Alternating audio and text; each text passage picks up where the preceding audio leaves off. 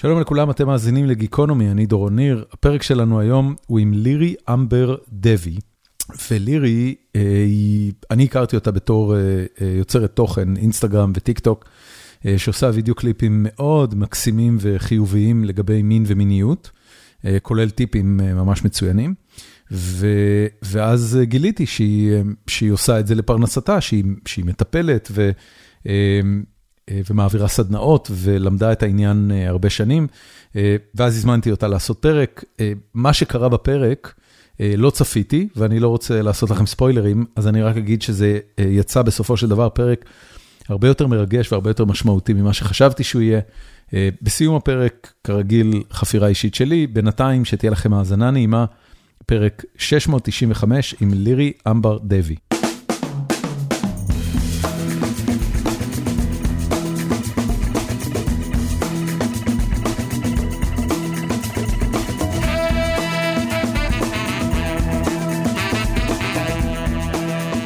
תודה שהזמנת אותי.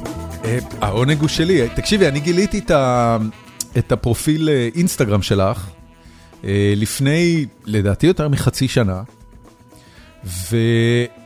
ואני, יש כמה משפיענים או משפיעניות, האמת שזה רק משפיעניות, אני לא מכיר אף גבר שעושה את זה, תכף נדבר גם על זה. ו, ולגמרי הוקסמתי מהאנרגיה החיובית, הכל כך לא אופיינית לישראל. ואת יודעת, את קצת מרמזת על זה ב, ב, בתגובות לפעמים, ואפילו בפוסטים, אבל אני, אני, אני, אני, אני רוצה להתחיל דווקא מזה. כמה קשה לעשות את מה שאת עושה ולנסות לקדם מיניות בריאה ברשתות חברתיות שהן מלכתחילה מקום רעיל בשפה העברית ובמדינה כמו ישראל? שאלה מצוינת. אמ, אני חושבת שזה מאוד מאוד קשה כשאתה לוקח אישית את הדברים שאנשים כותבים.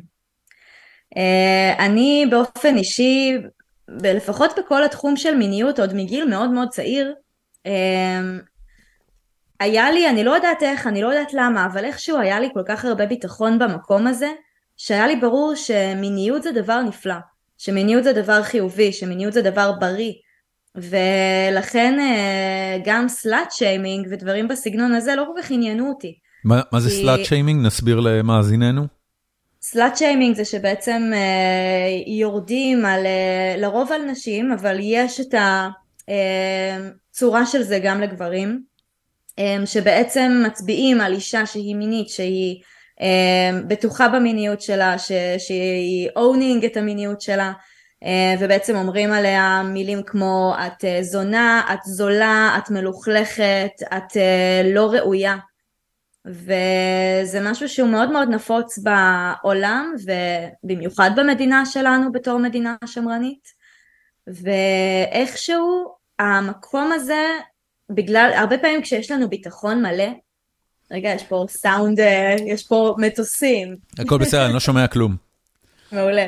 אמ, אז הרבה פעמים כשמצביעים לנו על משהו שאנחנו מרגישים קצת חוסר ביטחון איתו וברגע שמישהו מצביע לנו על זה אנחנו פתאום נרגיש אה, ש, שאנחנו לא בסדר, נרגיש שאנחנו מואשמים במשהו. נגיד אם אני לא בטוחה בחוכמה שלי, ואז מישהו יגיד שאני לא חכמה או ירד עליי במקום הזה, אז אני ארגיש וואו שיט הוא צודק, אני באמת לא בסדר, אני באמת לא חכמה, עכשיו כולם רואים את זה.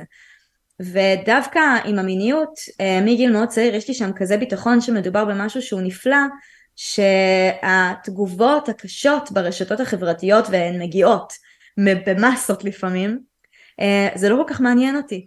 אני לא יודעת איך להסביר את זה, אני כאילו מצליחה למצוא שם איזה מקום של חמלה. את, את אומרת שה...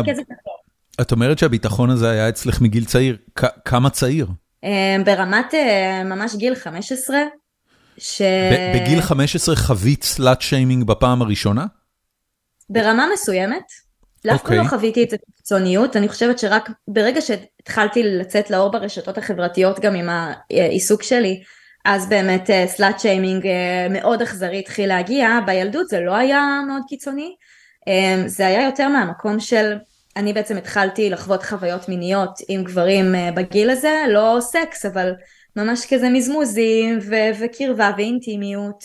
ואני זוכרת שאני הרגשתי שגיליתי את הדבר הכי מטורף בעולם, גיליתי כאילו פעם ראשונה מה זה עונג, מה זה שהגוף הזה, שאצלי הוא גם רגיש בקיצוניות וחוויתי ממנו הרבה סבל, אז פתאום הגוף הסב לי עונג, וזה היה מבחינתי תגלית כל כך גדולה, שרציתי לחגוג את זה.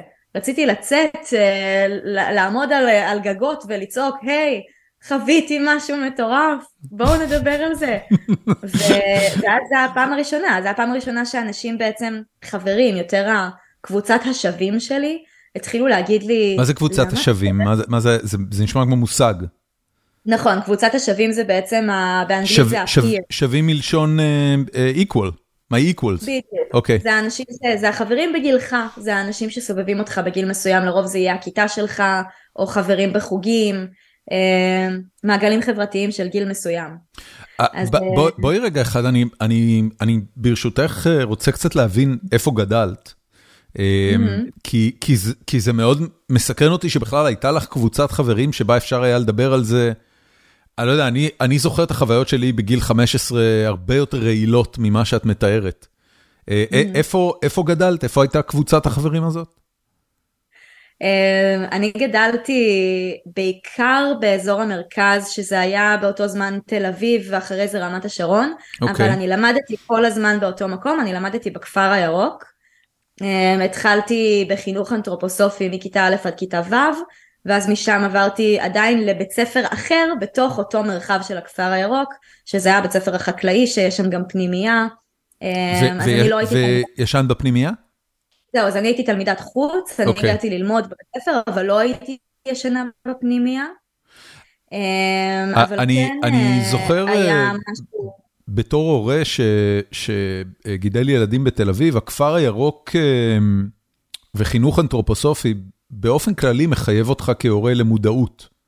זאת אומרת, זה, זה מסוג הדברים mm-hmm. שאתה מגיע אליהם רק אם אתה אומר, רגע, מערכת החינוך לא מספיק טובה לי, אני רוצה משהו אחר, קצת יותר אולי אה, אה, מתקדם, מקום שבו היחס לילדים הוא טיפה שונה. אה, זה, המסע שאתה מתחיל כהורה, שמוביל לזה שאתה שם את הילד שלך בכפר הירוק. אני מבין, האם זה נכון שההורים שלך גם היו כאלה? ההורים שלי היו, כן, הם אנשים מאוד מודעים, אה, הם גם היו מאוד רגישים אליי, במיוחד אימא שלי, שראתה שאני אה, ילדה מאוד רגישה ו... לכן באמת התחלתי גם בחינוך אנתרופוסופי. בבית ספר השני, בתוך הכפר הירוק יש כמה בתי ספר, אז הבית ספר השני שהייתי בו טיפה שונה, אבל כן יש איזו סביבה כזאת שיש בה משהו יותר חופשי, אה, יותר מחובר, מחובר אה, גם לטבע.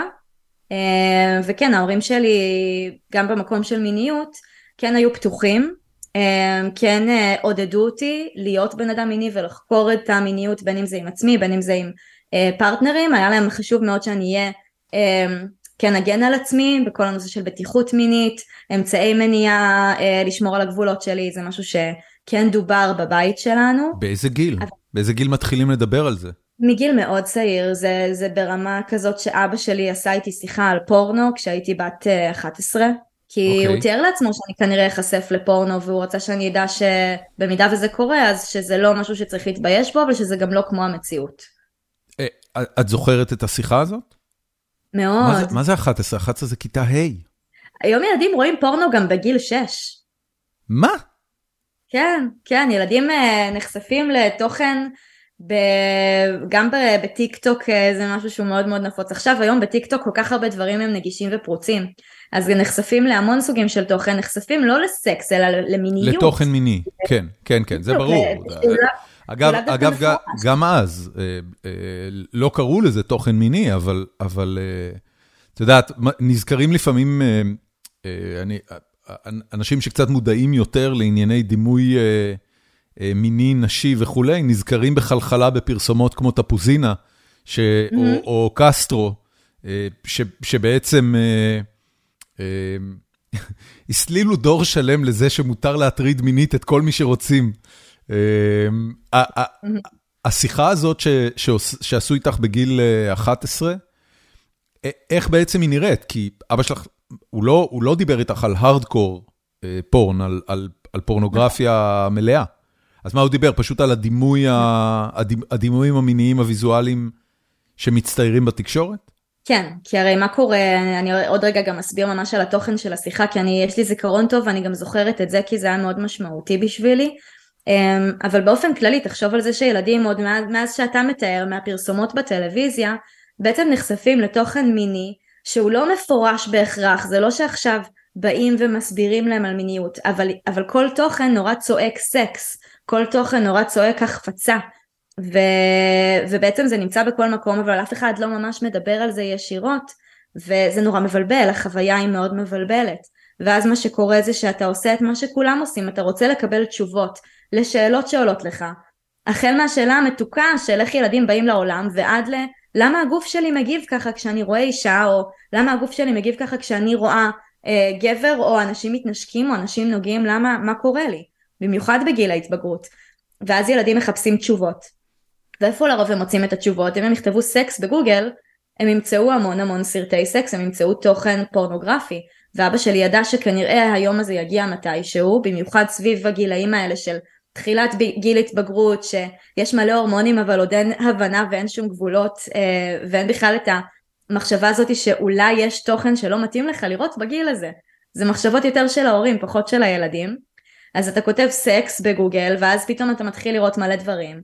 ואבא שלי ממש אמר לי את המשפטים הבאים, הוא אמר לי, אני ממש זוכרת את זה, אמ, את תחשפי מתישהו אם לא נחשפת כבר לתכנים על סקס באינטרנט, על כל מיני סוגים של סרטים שנקראים פורנוגרפיה ואני רוצה שתדעי שאם את רואה את זה בחיים זה לא נראה ככה, בחיים זה לא בזוויות האלה, בחיים אין את התסריט הזה, בחיים יש אינטימיות ויש קשר אנושי שבסרטים האלה הוא לא קיים ואני פשוט רוצה שלא תזדעזעי, אני רוצה שתדעי שבחיים זה אחרת. וזה יצר לי אה, גישה ביקורתית כבר מגיל צעיר למקום הזה. איך, אה, איך ילדה בת 11 בכלל מבינה, את יודעת, אני, אני חושב אפילו על חלק מהמילים שהרגע אמרת, אוקיי? מה, מה זה אומר עבורך בתור ילדה בת 11, אה, זה לא ככה, בחיים יש אינטימיות. זאת אומרת, המושג של אינטימיות לוקח המון זמן להבין אותו ומה זה התחושה שמתלווה אליו. אה, ומתי היא כן קיימת ולא קיימת, ו- ויכולים להיות במצבים אינטימיים ללא אינטימיות, ויכולים להיות במצבים mm-hmm. לא אינטימיים ולהרגיש אינטימיות גדולה. זאת אומרת, איך... זה, זה, זה מתוך הרגישות שלך? זה, את ידעת על מה הוא מדבר? את הבנת על מה הוא מדבר? הבנתי ברמה מסוימת. השיחה הזאת, אני חושבת, לא נועדה לגרום לי להבין את הכל באותו הרגע, אלא לשתול איזה זרע מסוים של ביקורת ושל התבוננות שהיא לא רואה את מה שקורה שם כאמת מוחלטת.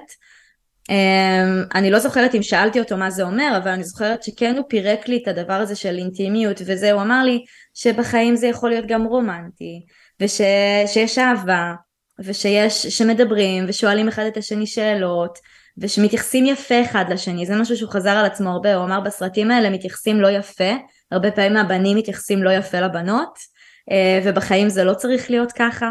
אה, והרבה פעמים, אני מניחה שהרבה מזה לא הבנתי בין השאר, כי אני לא ראיתי בגיל הזה פורנו. Okay. אוקיי. אני שמעתי חברים מדברים על זה, כנראה שגם שאלתי מה זה, ויכול להיות שמשם נוצרה השיחה, אה, אבל אה, אני לא ראיתי, אני נחשפתי לפורנו רק בגיל יותר מבוגר, אבל גם לא מאוד מבוגר, אני חושבת שבגיל 13, דרך זה שהייתי מורידה סרטים ומשחקי מחשב, והרבה מהתוכנות של ההורדה של לפרוץ משחקים אז היו בעצם מורידות לך סרטי פורנו והייתי נחשפת לזה, מזדעזעת. רגע, אז... אז אה, ומספרת להורים שלי. הפיראטיות של משחקי מחשב הובילה אותך לפורנו? כן. אוקיי, אז כן. אני רק אעשה פאוזה. הנה, תדעו שאני גיקית רצינית. אז זה בדיוק. אני רגע הולך לעשות פאוזה על הדבר הזה. מה, בואי ספרי, את יודעת, זה כאילו, כל מה שאני רוצה זה רק המשחק, תפסיקו לדחוף לי פורנו. מה היו המשחקים שהורדת שם כדי להגיע ל... כשהיית צריכה להיחשף לפורנו? בוא נעשה את זה, זה מצחיק, כי כאילו היה חיבור גם לפודקאסט. Uh, חברים, אני הייתי גיקית רצינית, איכשהו נהייתי מנחה למיניות, בזכות זה שנחשפתי לפורנו בגיל צעיר, סתם לא. אבל, uh, אבל כן, הייתי, הייתי בעיקר, uh, ממש אהבתי סימס. אוקיי. Okay. ובאיזשהו שלב נגמרו לי דמי הכיס לקנות סימס, אז הייתי מורידה. ככה למדתי להיות טכנולוגית.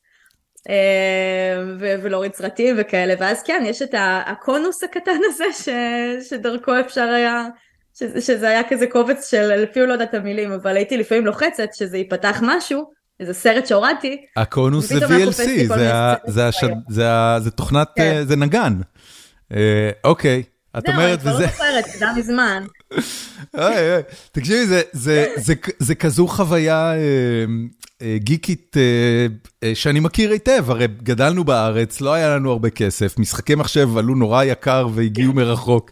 אז, אז כולנו היינו פיראטים בסופו של דבר. הייתה, הייתה תקופה בהיסטוריה שישראל אה, הייתה ידועה בתור מדינה של דיסק אחד, אה, שכולם משכפלים כן. מכולם. אז סבבה, הבנתי. עכשיו הכל ברור. בקיצור, כל הקריירה שלך זה בגלל שרצית לשחק את הסימס.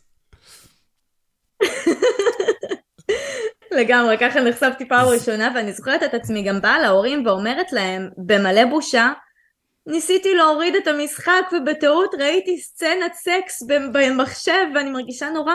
ואז באמת התפתחו עוד שיחות על זה. אז כן הייתה מודעות וכן גם היה מקום שלא הייתה הרבה בושה. יכולתי לבוא ולהגיד שזה קרה ולא להסתיר את זה כי גם רואים עליי הכל אם הייתי נחשפת למשהו אני זוכרת פעם שמצאתי את הוויברטור של אימא שלי ו- ו- ואני יוצאת מהחדר שלה בטעות זה היה לגמרי במקרה שמצאתי אותו אני יוצאת מהחדר שלה כולי כזה מכווצת לגמרי כאילו עשיתי משהו רע והיא היא מסתכלת עליי ואומרת מה עשית? מה ראית? אני אומרת לה, אמא, אני מצאתי את הוויברטור, ידעתי כבר מה זה, מצאתי רגע, בת כמה היית שהיה לך כזה קול? זה, זה, זה הקול שאני עושה כשאני עושה uh, את הילדה הפנימית שלי מבוהלת. אוקיי. Okay. אבל כן, לא הייתי כזאת קטנה, הייתי בת uh, נראה לי 16. אוקיי. זה, זה ממש לא הקול הזה. לא, זה לא הקול הזה, זה הקול שיצא לי בטח באותו רגע מרוב פחד. ברור. זה עד היום יוצא לי לפעמים. אז uh, אני זוכרת, זה היה בעצם בתוך uh, קופסה שהיא קיבלה uh, בובות, ש... בובות חרסינה כאלה של מלאכים ליום okay. אוקיי. הולדת בתוך הקופסה הזאת. אז אני רציתי לחפש את המלאכים, לא יודעת למה אפילו, אז הלכתי, פתחתי את הקופסה, ראיתי שם צעצוע מין, אז אמרתי לה, אמא, אני חיפשתי את המלאכים, וזה היה צעצוע מין, אז אמא אמרה לי, אמא הגאון הזאת אמרה לי, את יודעת, כשמשתמשים בדבר הזה שמצאת, לפעמים רואים גם מלאכים. או, וואלה, הורים פנטסטיים, קודם כל. וזה לא, זה לא, זה לא הביך אותך בשום, זאת אומרת, זה, אולי זה כן, זה הביך אותך? זה הביך אותי רצח, אבל, אה, אבל גם ידעתי, תוך כדי המבוכה גם ידעתי שזה בסדר. כי העדפתי שידברו על זה מאשר שלא ידברו על זה. כן היו לי גבולות, כן הייתי אומרת, אמא, כל פעם שאת אומרת לי, את צריכה לענג את עצמך, אני מרגישה עם זה לא בנוח, אז אל תשאלי אותי על אוננות. כל דבר אחר, הייתי כן מספרת, הייתי מספרת לה על חוויות מיניות, הייתי מספרת לה אה, על אה, דברים שאני חושבת שהם סקסיים, אם זה שחקנים או סרטים, כי יש לנו גם בית מאוד כזה של אה, משחק, תיאטרון, קולנוע. מ- זה דברים מי, שכן... מי ההורים שלכם? מישהו מהם כאילו מפורסם? אבא שלי, זיכרונו לברכה, היה רוני פינקוביץ', שהוא במאי תיאטרון ושחקן קולנוע אוקיי. ישראלי. ו... אני מאוד אוהב את אבא שלך, ואני גם מאוד מעריך אותו על הקריירה שלו ועל מה שהוא עשה. אני לא ידעתי שזה אבא שלך. זה לא מופיע באתר שלך, זאת אומרת, השם משפחה כן, אבל לא, לא קישרתי. איזה זה כיף. זה סיפור משוגע מה שהוא עשה. נכון. את היית איתו? כן. למאזיננו אני, אני אספר, רוני פינקוביץ', אה, שגם היה אה, שחקן מאוד אהוב, וגם אחרי זה הפך להיות אחד מגדולי במאי התיאטרון, אה, לא יודע מה, בשלושים שנים האחרונות, שהיה, שהיה בישראל, הוא, הוא חלה ב, במחלה כרונית. כן, טרשת נפוצה. טרשת כן. נפוצה, והוא החליט באיזושהי נקודה לסיים את חייו. את, נכון. אתם נסעתם כולכם ביחד לשוויץ. נכון. אוקיי. אני כן. זוכר את זה. אני בעצם... אני, אני, כן. זוכר את הטקסט האחרון שלו, זה התפרסם בידיעות אז, אם אני לא טועה. בכמה מקומות, כן. אוקיי. כן. בת כמה את היית כשזה קרה? זה היה לפני שנתיים, אני היום בת 29, אני הייתי, uh, כן, הייתי קצת לפני גיל 27. אוקיי. כן. לירי זה mm. חתיכת סיפור, אני, אני, זה, זה, כל הפרק הזה עכשיו לקח תפנית מבחינתי, לא, לא דמיינתי אפילו שזה ה... אה, שזה, שאלה ההורים שלך. כן. אמ, אוקיי. טוב. שזה אגב, בוא, בוא ניכנס לזה עוד, כי דיברנו על, אה, על בית יחסית פתוח, ו, וערכים שהם באמת יותר אה, סביב חופש ו, וחיבור. אז אומנם סביב מיניות היה שם כן שיח פתוח, אבל אני יותר ויותר העמקתי את זה ולקחתי את זה למקום יותר פתוח שאחרי זה פתח גם את המשפחה שלי יותר אמ, אבל אחד הדברים שמאוד השפיעו עליי גם כילדה היה בעצם שכילדה וכמבוגרת אני נחשפתי בגיל צעיר ללידה ונחשפתי בגיל צעיר למוות שאני רואה אותו כסוג של לידה הפוכה. אז אני בגיל אה, שמונה הייתי במרחב כשאימא שלי ילדה את אחותי הקטנה בבית בתוך בריכת לידה ואני הייתי איתה במים ובעצם ראיתי חיים מגיעים אל העולם ואז בגיל 26 למדתי מיניות, למדתי טנטרה שזה בעצם תורה רוחנית שבין השאר גם עוסקת במיניות ובאותה שנה אני גם ראיתי את החיים מפסיקים, ראיתי את אבא שלי נפטר. אמ, אז בעצם אני ממש גם רואה בכל הדבר הזה שנקרא מיניות, את החיבור הזה אה, בין חיים, איך שהם מגיעים לעולם, שזה גם מה שגורם להם להגיע ואני הייתי עדה לדבר הזה, וגם בהרבה מובנים ל... ללדעת להיפרד. איך, אה, אני יכול לשאול אותך כמה שאלות על, ה, על היום בטח. הזה שנפרדתם מרוני? כן. אמ, כשהוא סיפר לך אה, בפעם הראשונה שהוא הולך לעשות את זה, אמ, כמה, כמה שנים הוא היה צפוי עוד לחיות, בהנחה שהוא לא היה עושה את המעשה? לא היה איזה פרוגנוזה מסוימת לכמה אה, שנים יהיו, כי זאת לא מחלה סופנית. אה, כן ראו הידרדרות מאוד גדולה במצב הפיזי אה, וגם הנפשי, כי זה מאוד קשה לחיות בתוך גוף שהולך ומתנוון. אז היה ברור שייקח, אנחנו לא יודעים עוד כמה שנים, אבל היה ברור שזה יגיע למצב יותר גרוע ממה שזה היה, שזה כבר היה אה, מצב של עיבוד שליטה בהרבה מהאזורים בגוף. ו, ו, והיה איזה משא ומתן שניסיתם לעשות? על, על תהיה איתנו עוד שנה? אה, זה בכלל משהו שחשבתם עליו? אמ, אני לפחות לא, אני לא יודעת uh, מה בדיוק היה השיח בינו לבין אימא שלי, אני חושבת שכשבן אדם מגיע להחלטה כזאת שהוא רוצה לנסוע לשוויץ, לסיים את חייו מבחירה, זה לא משהו שנעשה בלהט הרגע, פשוט להחליט מתוך אימפולסיביות שזהו, זאת ההחלטה שאני הולך לעשות, זה היה משהו שכנראה נבנה uh, גם בתוך 2020, שזה השנה הזאת ש- שאנחנו כן. חווינו את הקורונה, ואני הייתי בלימודי מיניות, וזאת השנה גם ש... נפרדנו. אה, זו הייתה שנה כל כך קשה, שזה באמת גם גרם למצב להידרדר יותר, ו- וגם לפחד כל הזמן מ"יש מגפה עכשיו ואני חולה במחלה כרונית, אני גם מבודד, אני לא יכול לצאת החוצה". אה, אז אני חושבת שבשלב הזה הייתה כבר הבנה, לפחות אצלי, שזה אה, כנראה משהו באמת צריך לעשות.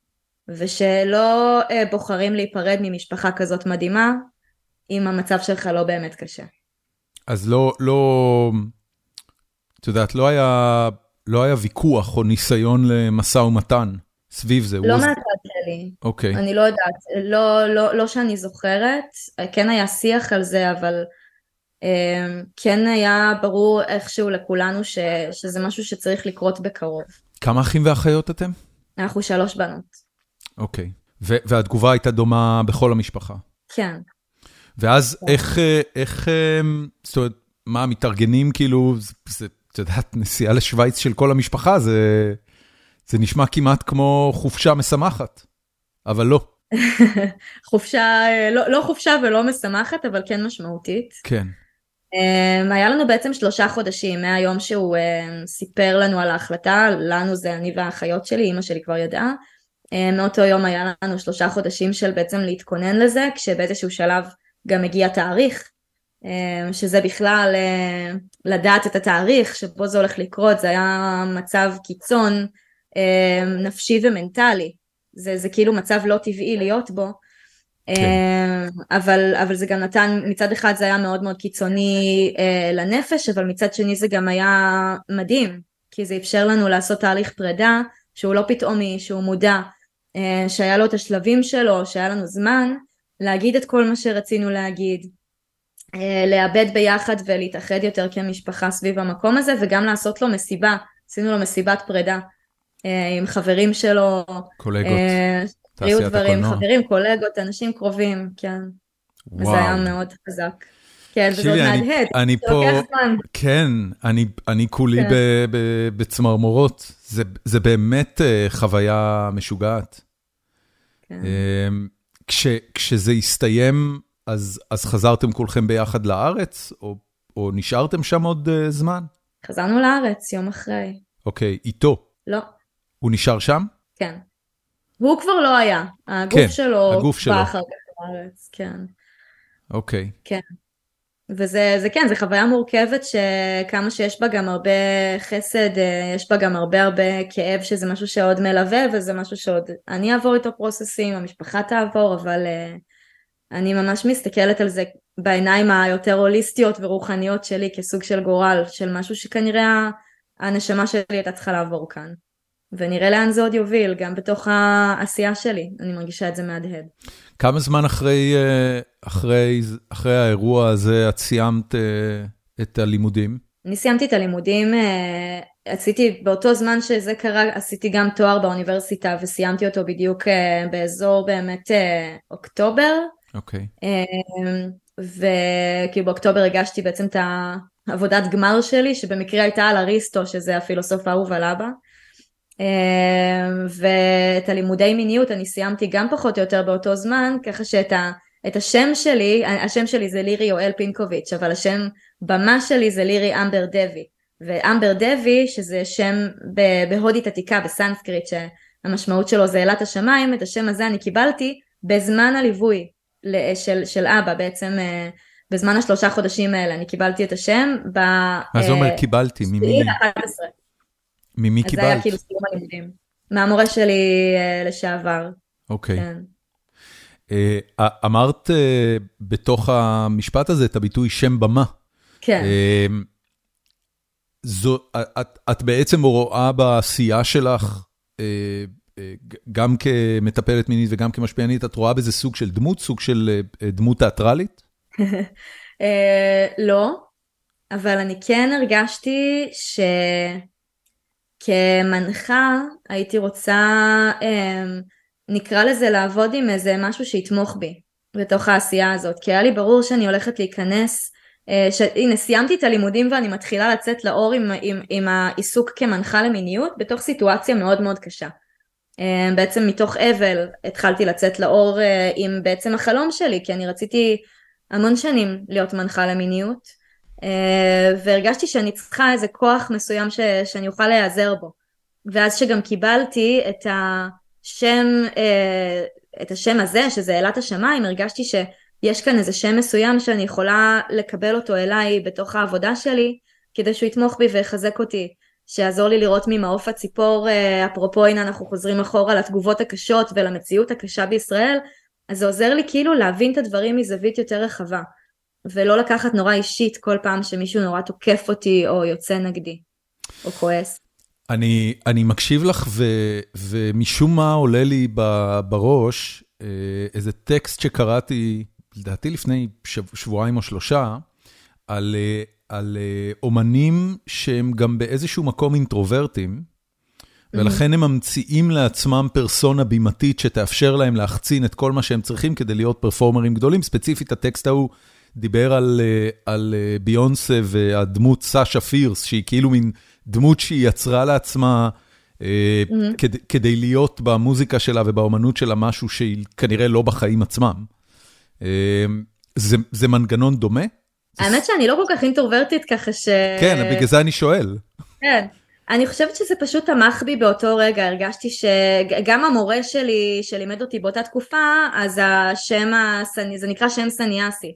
אז הרבה אנשים כשהם מסיימים לימודים של אה, טנטרה שהם ממש עושים איזה דרך אז הם אה, לוקחים איזה שם אה, סניאסי שזה לא הופך אותם לפרסונה אחרת זה פשוט נותן עוד איזה איכות מסוימת ש- שאפשר לעבוד ביחד איתה אז המורה שלי השם הסניאסי שלו זה סוג'יי אז, אז לקחתי את השם הזה כדי שהוא יתמוך בי אבל אין באמת הבדל ממש בין הפרסונה שהיא לירי בחיים לבין הפרסונה שהיא לירי כמנחה או באינסטגרם מאוד okay. אוקיי. חשוב לי דווקא שלא יהיה הבדל. אוקיי. Okay.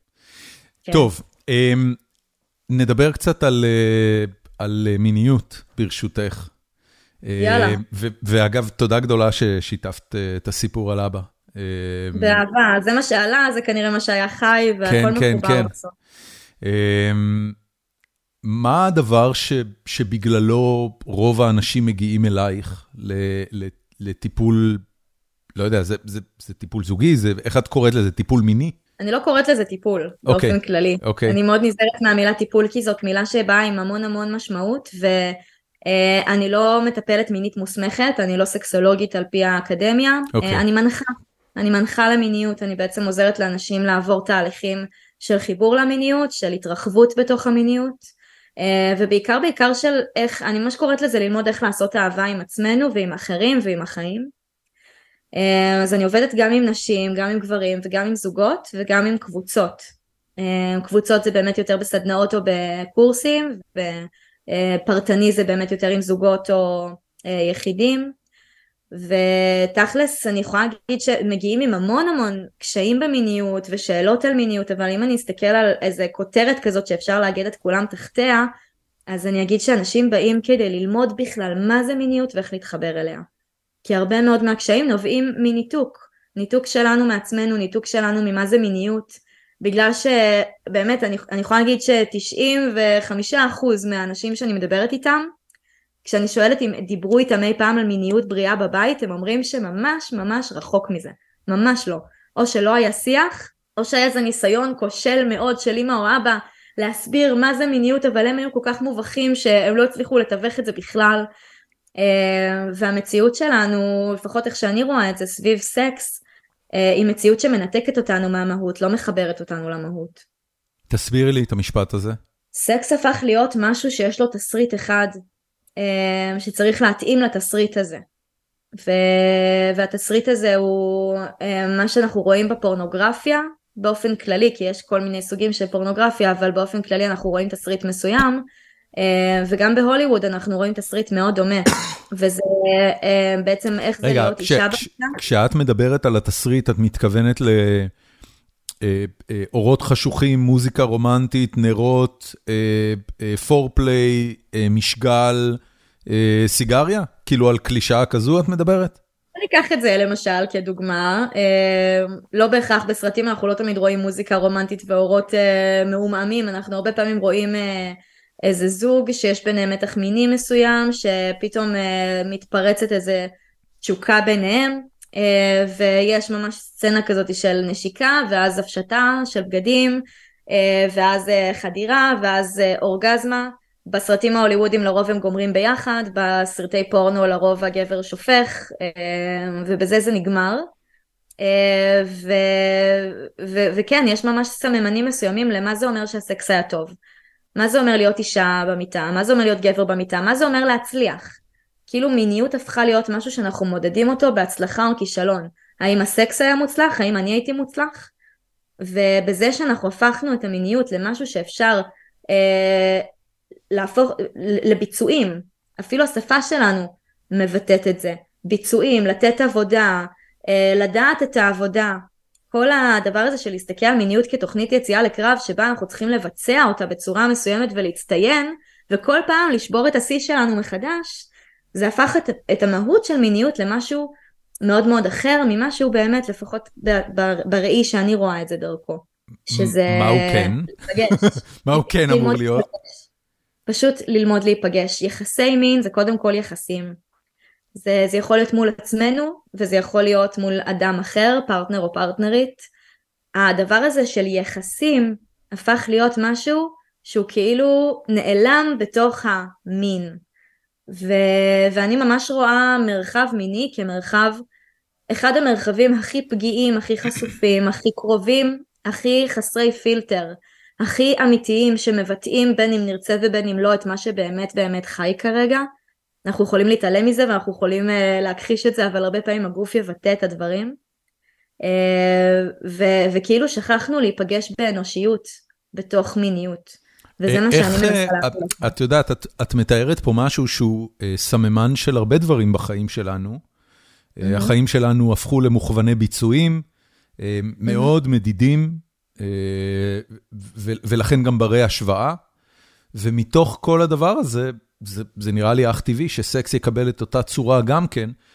כשאת פוגשת אנשים, איך את, איך את מתחילה לפרק את זה עבורם? או, או, או להחזיר, את יודעת, זה קצת להחזיר את הגלגל אחורה. נכון, הרבה ממה שאני מלמדת זה בעצם uh, unlearning. זה כן. בעצם רגע להוריד את מה שלמדנו. כן. אז, uh, אז אני, אני מתחילה בפשוט לשאול שאלות. אני שואלת מה זה סקס עבור האדם שמולי. אה, למשל אם אני עכשיו מדברת איתך אז אני אשאל אותך מה זה, מה זה מיניות עבורך, מה זה גבריות עבורך, מה נחשב סקס וואי, טוב נפל, עבורך. נפלת פה עכשיו על נושא גדול. כן, לגמרי. יש, יש דיון סוער אצלי בבית כרגע. אשתי התחילה להאזין לפודקאסט של יוצר, אני לא זוכר את שמו, שנקרא The Man Enough Podcast. Hmm. והוא, אותו בן אדם שיוצר את הפודקאסט גם כתב ספר שנקרא Boys Will Be Human, hmm. להבדיל מ-Boys Will Be Boys או Men Will Be Men. ש, שבעצם מנסה לעשות דקונסטרוקציה למה שהחברה מסלילה לגבריות ו, ואיך החברה מסלילה בנים להפוך לגברים. ו, ומתוך המקום הזה אנחנו מנהלים המון שיחות על, על איך הסלילו אותי ו, ואיך אנחנו מסלילים או לא מסלילים אה, את הילדים שלנו, את הבן שלי, ל, ל, לתפיסה של מה זה גבר ומה זה גברי, ובתוך הדבר הזה גם כמובן נכנס הרבה מאוד עניין של מיניות. אה, אני גדלתי בישראל בשנות ה-70, 80 ואחרי זה 90, הדימויים הגבריים אה, כמובן אה, צמחו מקודם כל צה"ל, שהיה כנראה הגורם הכי משמעותי בהגדרת הגבריות בשנים האלה בישראל. ו- וקולנוע וטלוויזיה, אתה יודע, היה לנו את אסקימו לימון ואת אלכס חולה אהבה, פה אלה מטריד, לא צריך להגיד, זה, זה, זה התרבות הישראלית. אני אגב, אני, אני חוקר הרבה מזה פה בפודקאסט, כי זה באמת מעניין אותי מאיפה הדברים האלה הגיעו. עשיתי אסקימו לימון, שהוא כנראה הסרט שהכי, אה, אה, הוא, הסרט הכי מצליח בתולדות הקולנוע הישראלי, והוא מתאר חוויה מאוד מאוד ברורה של מה זה אומר לגדול אה, בתור גבר ישראלי. וכשראיינתי את בועז דוידזון, עשיתי איתו פרק. ודיברתי איתו על העניין הזה, ואת מבינה את המקומות שמהם הוא הגיע, הוא לרגע לא העלה בדעתו את החשיבה הרפלקטיבית שאומרת, אני בעצם הולך לעשות המון נזק עם הסרט הזה, כי אני הולך להנציח סטריאוטיפים, הוא, הוא, כל מה שהוא עשה זה בסך הכל תיעד את הילדות שלו.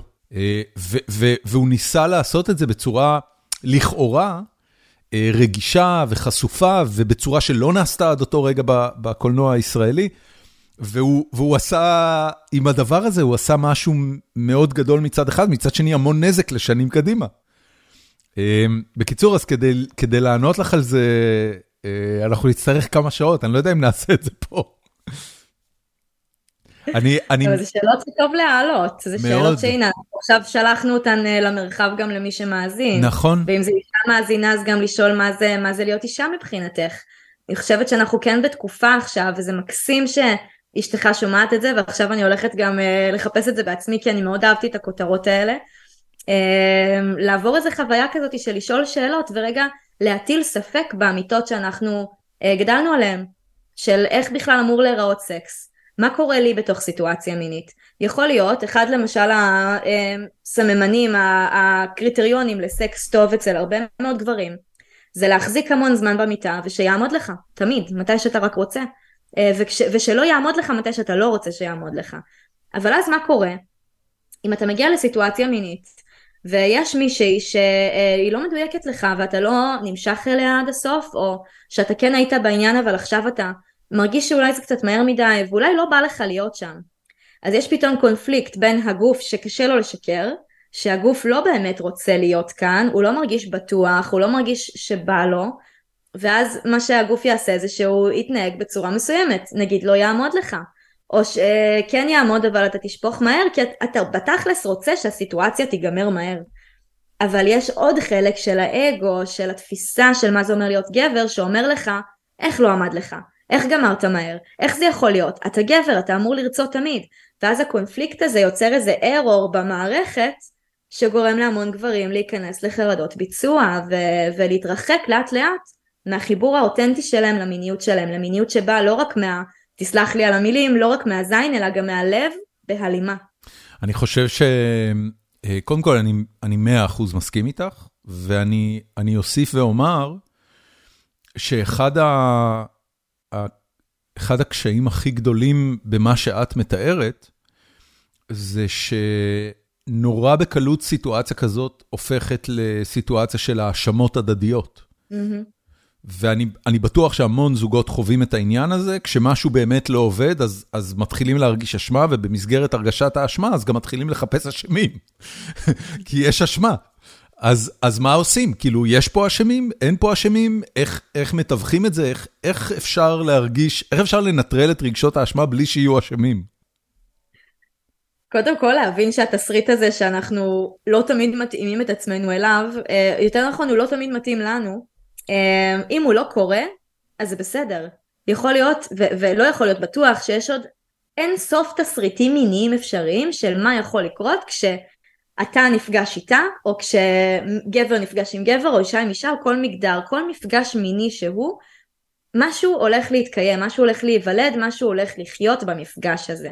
אם אנחנו ננסה להתאים את עצמנו לתסריט הוליוודי מסוים וזה לא מה שבאמת אמור לקרות כרגע, אז אנחנו נחפש אשמים כי אנחנו נרגיש כישלון. ברגע שאנחנו מרגישים כישלון אז אנחנו מתחילים לחפש סיבות לכישלון הזה, למה הדבר הזה לא עבד. במקום רגע אולי למחוק את התסריט הזה, להבין שהוא אופציה מסוימת, אבל להגיע למפגש מיני, גם אם זה זוג שנשואים וכבר שנים ביחד, להגיע למפגש מיני כאילו זה דף חדש. אנחנו מגיעים עכשיו להיפגש ובוא נראה מה רוצה לקרות במפגש הזה. וכשאנחנו מצליחים להיות שם, אז כל התפיסה שלנו של מה זה מיניות ומה זה סקס טוב ומה זה יחסי מין, היא מתחילה להשתנות. האם ב, בלימודי מיניות ובמסע שאת עשית בדרך לתובנות האלה, אה, יש גם איזושהי הבנה מאיפה זה מגיע? זאת אומרת, למה, למה אנחנו ככה? למה הוליווד בחרה דווקא את התסריט הזה כדי אה, אה, והתסריט הזה, את יודעת, אני בדרך כלל מייחס לריבוי מופעים של אותו דבר, זאת אומרת, העובדה שאותו תסריט הוא הטמפלט ל... לאיך צריך להיראות סקס על פי אה, הקולנוע והטלוויזיה, זה בגלל שמשהו שם מלכתחילה הדהד מאוד חזק אצל הצופים, וגרם להם להתלהב ממנו, ולכן כל הבמאים אחרי זה הלכו וחיכו את זה, וכשהם באים לעשות סצנת סקס, ככה הם עושים את זה. מאיפה זה מגיע? זה, זה בטח מגיע באיזשהו מקום מהחיים עצמם. איזו שאלה מצוינת שאני עוד אהרהר עליה בהמשך, אבל uh, מה שעולה לי הכי חזק גם מהידע שיש לי, זה לא משהו שבהכרח מדברים עליו בלימודים, אבל זה משהו ש... Uh, אני, אני כגם סטודנטית לשעבר לפילוסופיה, אני מאוד אוהבת uh, להתפלסף על המקומות האלה. Uh, למדתי גם סוציולוגיה, זה בכלל חלק מהפילטר uh, שלי על המציאות. Uh, אני חושבת שבכללי להיצמד לתסריט מסוים מונע מאיתנו חופש. אותו דבר אה, אני אגיד בכוכבית מערכת החינוך, אני אוהבת להשוות בין אה, מערכת החינוך לתסריט המיני, שזה הסללה נורא נורא ספציפית של איך החיים שלנו אמורים להיראות. אה, ואם לא היה לנו את הדבר הזה היה לנו הרבה יותר חופש. אני חושבת שחופש במחשבה וחופש במיניות זה אחד הדברים שהכי מפחידים את בני האדם, לא סתם עמוד אינסטגרם כמו שלי או פוסט כמו שהתפוצץ לא מזמן שעשיתי על הסדנת גברים שלי שבה אני גם מדגימה ממש על איבר המין שלי אה, לא סתם זה כל כך מזעזע אנשים כי אוי ואבוי שאדם צלול בדעתו יציף בנפשו ירצה לעשות משהו כזה זה, זה כאילו כל כך גדול על אנשים וכל כך מרתיע ומפחיד שאני חושבת שמשם מגיע הרבה מאוד הניסיון להפוך את המיניות למשהו מאוד מאוד מסוים שכל דבר שלא מתאים לדבר הזה נחשב סטייה. לא סתם אה, כשאנחנו נדלקים מכל מיני דברים שהם לא בנורמה קוראים לזה סוטה, כי זה לסטות מהמיינסטרים. כן. אני אגב לא מסתכלת על זה ככה, אני אומרת אוקיי זה פשוט עוד סוג של משהו שמדליק את הבן אדם, אני לא שופטת את זה כל כך. אז המילה, המילה סטייה זה משהו ש, שעולה ואת, אה, זאת אומרת עולה בשיח שלך עם, אה, עם מונחים? איך את קוראת לאנשים שבאים אליי? המון, כן, מונחים, או אפילו לא מונחים, אפילו אנשים שכותבים לי ברשתות החברתיות. אנשים מתוודים בפניי בלי סוף על דברים שמדליקים אותם ושואלים אותי האם זה בסדר. השאלה העיקרית שאני נשאלת ביום יום זה, אני מרגישה ככה וככה, האם זה בסדר? כי אנחנו כל כך מפחדים להיות לא בסדר, כי אוי ואבוי שיגידו עלינו שאנחנו סוטים. והפחד הזה, הפחד הזה מזה שהמיניות שלי לא נראית כמו מה שהמיניות אמורה להיראות זה פחד עמוק מאוד אצל המון אנשים. מה הדבר שאנשים הכי מרגישים uh, סוטים לגביו, מניסיונך? Um, בעיקר אנשים שנדלקים מדברים לא שגרתיים, כלומר פטישים. אוקיי. אז אה, אנשים שואלים אותי המון שאלות על פטישים. אה, פטישים כקטגוריה כללית, זאת אומרת, לא פטיש כן. רגליים ספציפי או... גם זה, גם זה, יש אוקיי. המון אנשים, יש המון אנשים עם פטיש כפות רגליים, זה משהו שבעיקר גברים אגב, אני לא פגשתי נשים עם הפטיש הזה, אבל בטח יש. אה, פשוט הרבה בואי, גברים, יש- כפות רגליים של גברים זה דבר לא כזה סימפטי. לא יודעת, אולי- הן נמשכות גם לכפות רגליים של נשים. זה עניין אחר, זה נכון, זה נכון. כן. תשמע, אני הייתי רפלקסולוגית בשבע שנים מחיי, אז אה, כפות רגליים זה משהו שהעסיק אותי מאוד, אבל לא בקטע מיני, אה, אבל זה, זה כן. משהו שכנראה אנשים מרגישים באנרגיה שלי שאפשר להתוודות על הפטיש הזה. אה, אבל- והם בעיקר רוצים עולם לשמוע שה- שהם בסדר, זאת אומרת שזה... רוצים לשמוע שהם בסדר. בכללי, כל עולם ה-BDSM, שזה באמת המשחקיות הזאת של טאבו ושליטה והתמסרות וכאב ועונג, זה, זה מקומות שהם הם מאוד אה, בצללים, הם מאוד חשוכים בחברה שלנו, אין עליהם מספיק אה, אינפורמציה והם לא מספיק מתוקשרים, שכל דבר שנעשה במחשכים, אז אנשים נורא מפחדים שאם הם מוצאים את עצמם שם, אז זה אומר שמשהו בהם לא בסדר. אז אני בעיקר רגע, אני חושבת שהכותרת של רוב מה שאני עושה זה לנרמל. פשוט לנרמל מלא מלא דברים שלא מדברים עליהם. זה גם בטח יהיה הפודקאסט שלי ש... שאני אעשה בקרוב, פשוט לנרמל מלא דברים. זה קודם כל נהדר, וכשיהיה לך פודקאסט בבקשה אה, תשלחי לינק ואפילו נפרסם אותו. אה, הדבר הזה הוא, אני לא יודע כאילו אם את מכירה איך זה בתרבויות אחרות, אבל זה, החרדה אה, שאני לא בסדר או שאני לא נורמלי, זה משהו שהוא אופייני בעיקר לישראל, או שהוא הוא, הוא קיים בכל התרבויות? הוא קיים, ב... אני לא יודעת אם בכל התרבויות, כי אני לא מכירה את כל התרבויות, אבל הוא קיים בהרבה מקומות. אה, סקס זה טאבו שהוא אוניברסלי, הוא לא טאבו רק בישראל.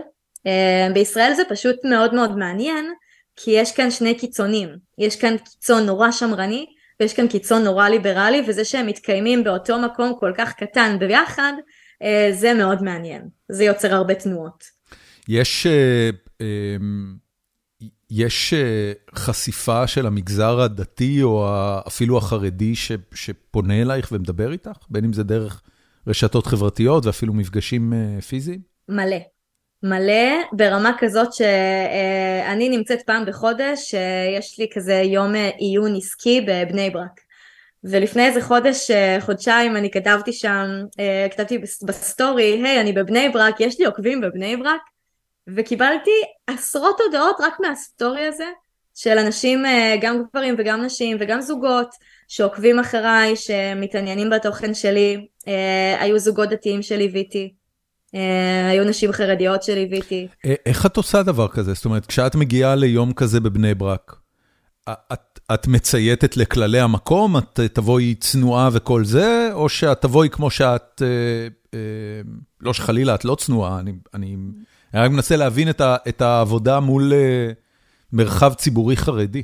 אז דווקא המקום שאני נמצאת בו, הוא לא, אין שם אה, הרבה, אין שם הרבה חרדים, אה, אפילו הרוב המוחלט לא, ספציפית כאילו במרחב הזה, אבל בוא נגיד שאם הייתי עכשיו הולכת ברחוב, ברחוב סואן שבו יש אוכלוסייה דתית, אז אני מניחה שכן הייתי פשוט רוצה להיות רגישה אליהם, ולכן לא הייתי עכשיו מחצינה את עצמי, אבל גם לא הייתי מתביישת בעצמי.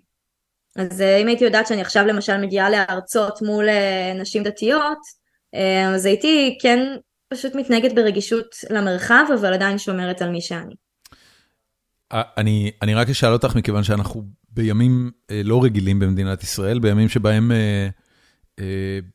קונצנזוסים וסטטוס קוואים אה, עולים לדיון מחודש בציבוריות הישראלית.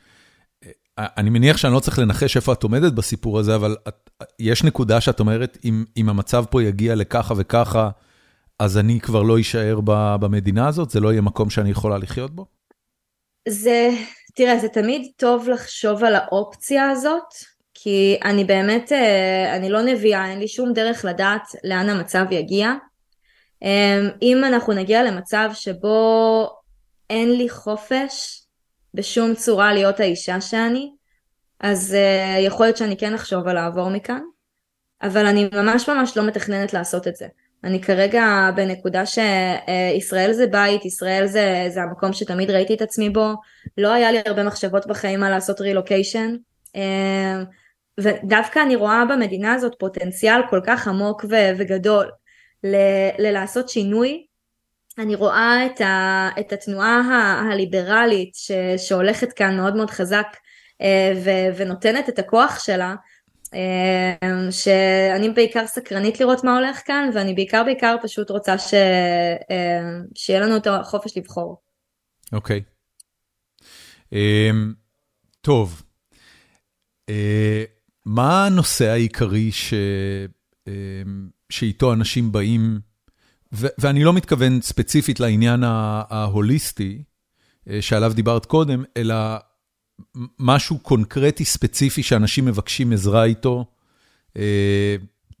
ו- ואיתו הם באים אלייך? אמ, אז זה תלוי מי מגיע, נשים לרוב זה יהיה באמת אה, מתוך כאב כזה של אה, אני לא מרגישה עונג, אני לא חווה אורגזמות, עם גברים זה יהיה באמת על אה, קשיים בתפקוד המיני, אם זה שפיכה מהירה, שפיכה מעוכבת, חוסר, חוסר ביטחון במיטה או חרדת ביצוע, ועם זוגות לרוב זה יהיה פערים בחשק המיני או פערים במיניות באופן כללי, כי לפעמים יש לזוגות כל מיני פערים במיניות שמתרגמים ל... למישהו מאיתנו יש חשק יותר גבוה ולמישהו יש חשק יותר נמוך, כשלמעשה יכול להיות שיש להם פשוט שפות אירוטיות שונות, שאם הם רק ילמדו איך לדבר אחד את השפה האירוטית של השני, אז יכול להיות שהם יגלו שאין באמת פערים בחשק, אלא יש פשוט פערים במה שהם צריכים.